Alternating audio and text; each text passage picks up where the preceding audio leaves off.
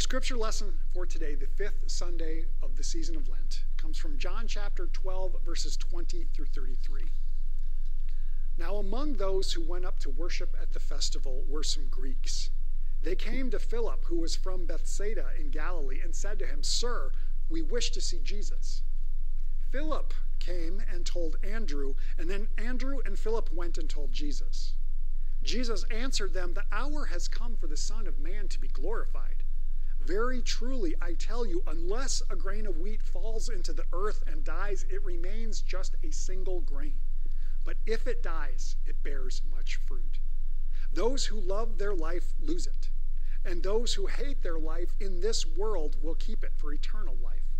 Whoever serves me must follow me, and where I am, there will be my servant also. Whoever serves me, the Father will honor. Now my soul is troubled. And what should I say? Father, save me from this hour? No, it is for this reason that I have come to this hour. Father, glorify your name. Then a voice came from heaven I have glorified it, and I will glorify it again. The crowd standing there heard it and said that it was thunder, but others said, An angel has spoken to him. Jesus answered, This voice has come for your sake, not for mine. Now is the judgment of this world. Now the ruler of this world will be driven out, and I, when I am lifted up from the earth, will draw all people to myself. He said this to indicate the type of death with which he was to die. The gospel of the Lord. O people of God, may the grace and peace of our triune God be yours today and forever. Amen.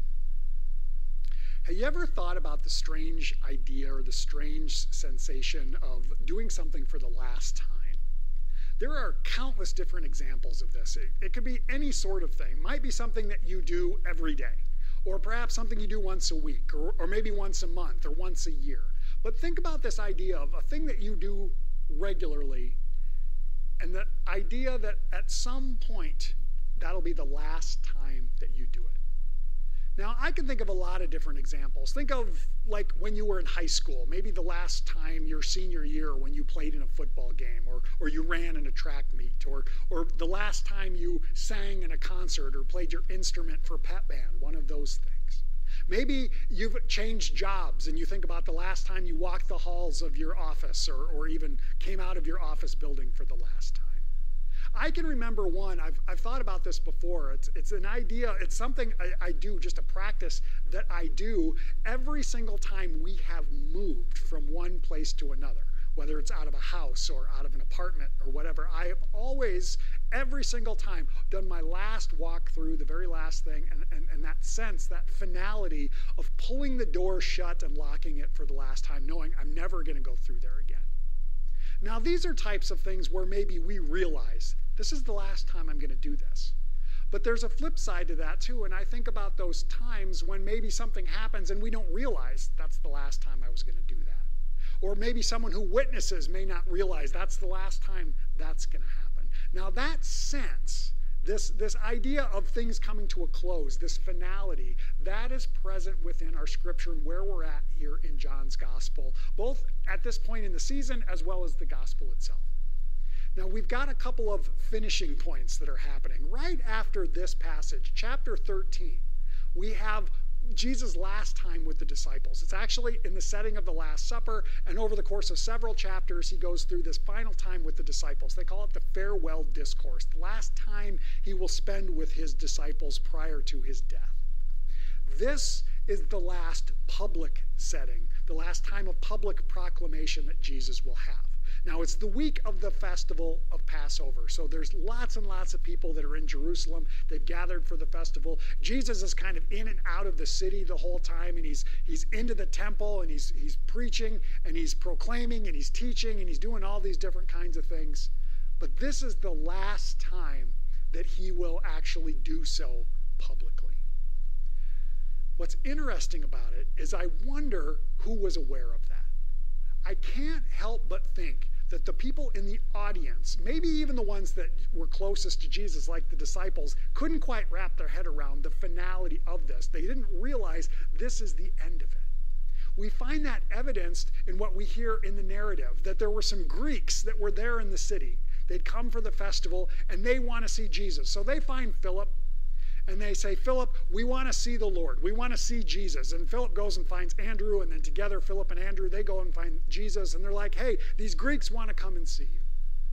Now, I can only imagine what was going through their head, why they were wanting to see Jesus. Maybe they'd heard him speak before and they wanted to get to know him a little bit better, like person to person or on the individual basis.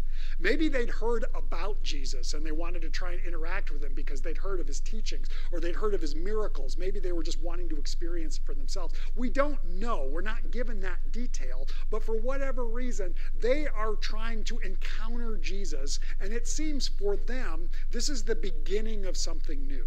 They may not realize it, but that seems to be the beginning. But I can't help but think Jesus is aware that we are on the other end of this coin.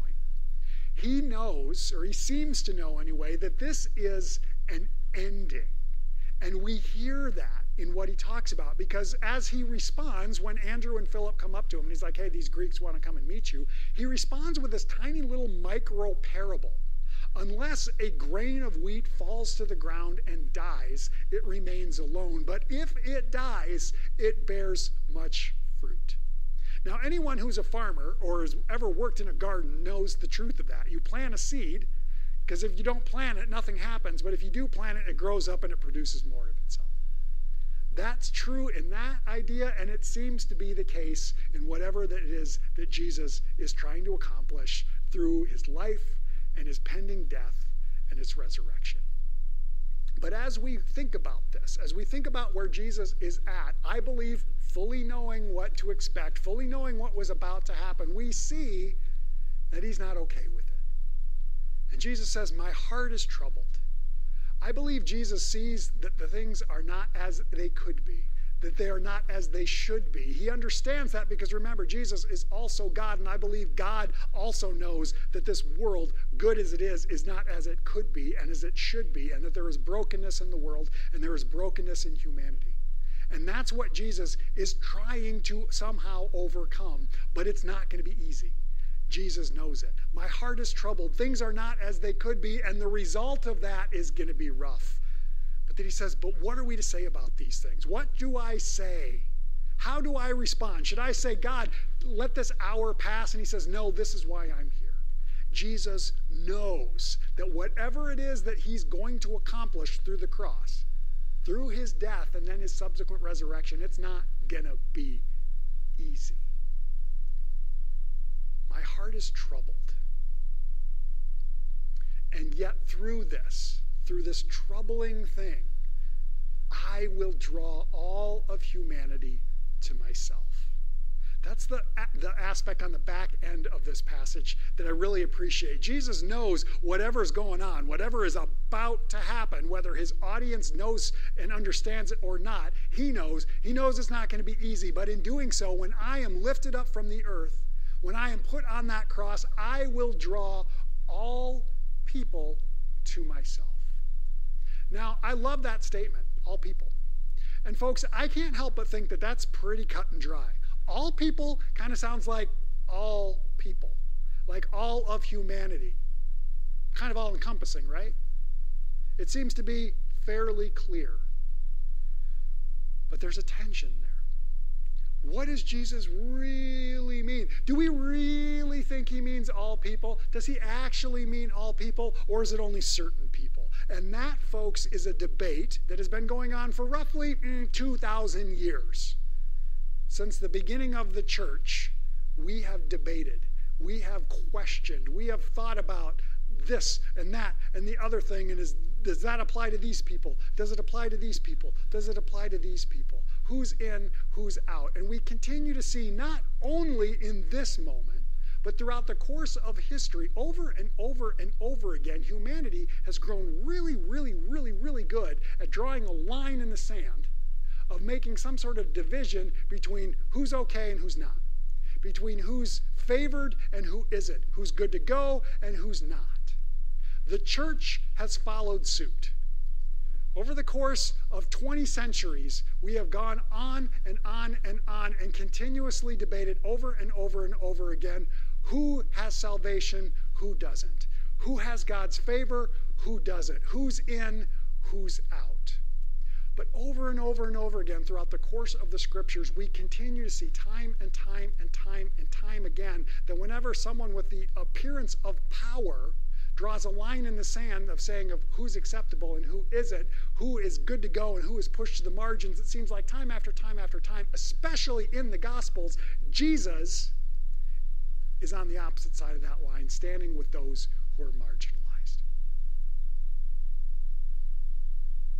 Now, this tendency that we have, both human beings, individuals, not to mention the church, this tendency that we have to draw that line in the sand has caused all kinds of issues.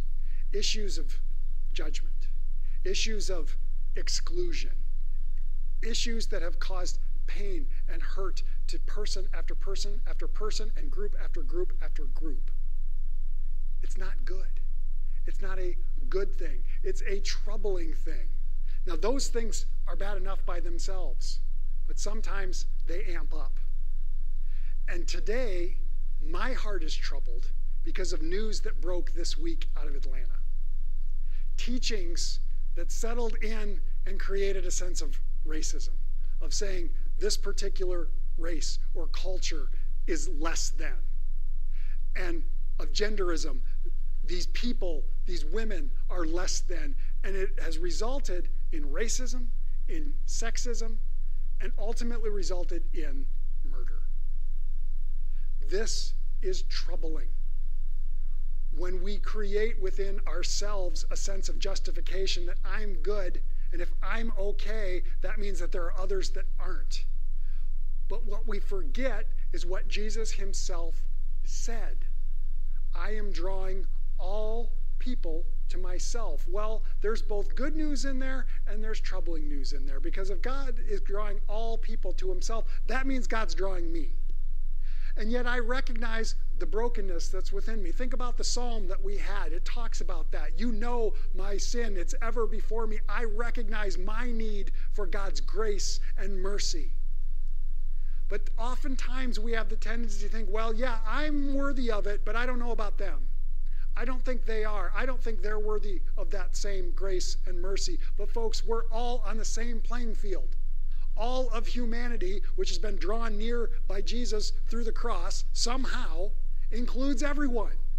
And that means that if you are worthy of the mercy and grace of God, I am worthy of the mercy and grace of God. And they are worthy of the mercy and grace of God. And they are worthy of the mercy and grace of God, even if we can't wrap our head around it.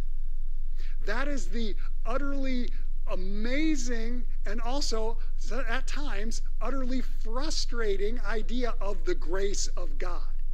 Either it's for everyone or it's for no one. That is what is being accomplished, whether we understand it or not. And let's be honest, there's times when we don't understand it. And there's times when perhaps we look to God and we think, hey, where do you fall on this? You want to come down and, and, stand somewhere in line so we know really what the stance is, so that we can understand, so that we know where you're at? So that we know where what what the ultimate thing is so that we know can can can you come show us so that we know? Maybe that was what was ultimately underneath whatever those greeks were doing. We want to see the lord. We all want to see the lord. We want to be able to know what are the right answers. Is there a right answer? Is there a line in the sand? All of these things that we wonder but maybe ultimately what we need to remember that whatever it was that God was accomplishing through the life and the death and the resurrection of Jesus, it's not about us somehow figuring it out. It's not about us ultimately knowing where God stands or where God is or what God is or whatever. Maybe it's about being known by the one who's doing the action in the first place. Jesus doesn't say, When I am lifted up from the earth, everyone will come to me.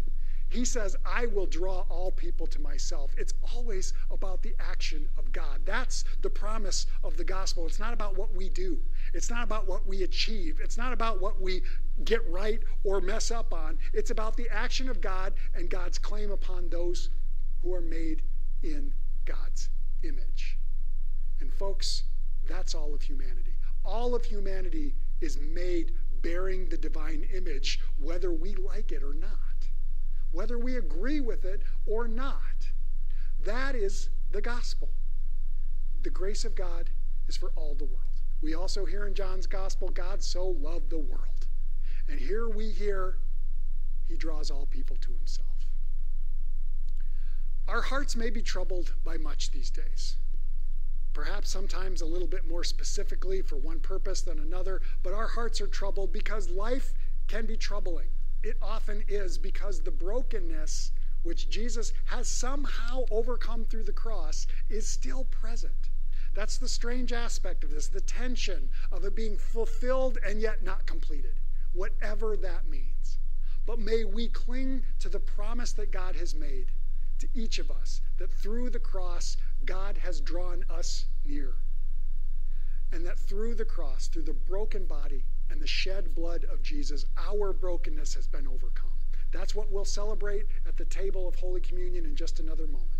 The body of Christ is broken for you. The blood of Christ is shed for you to somehow overcome that which you cannot and draw you near out of God's great love for you. It's not about knowing where God falls, it's about God knowing and claiming.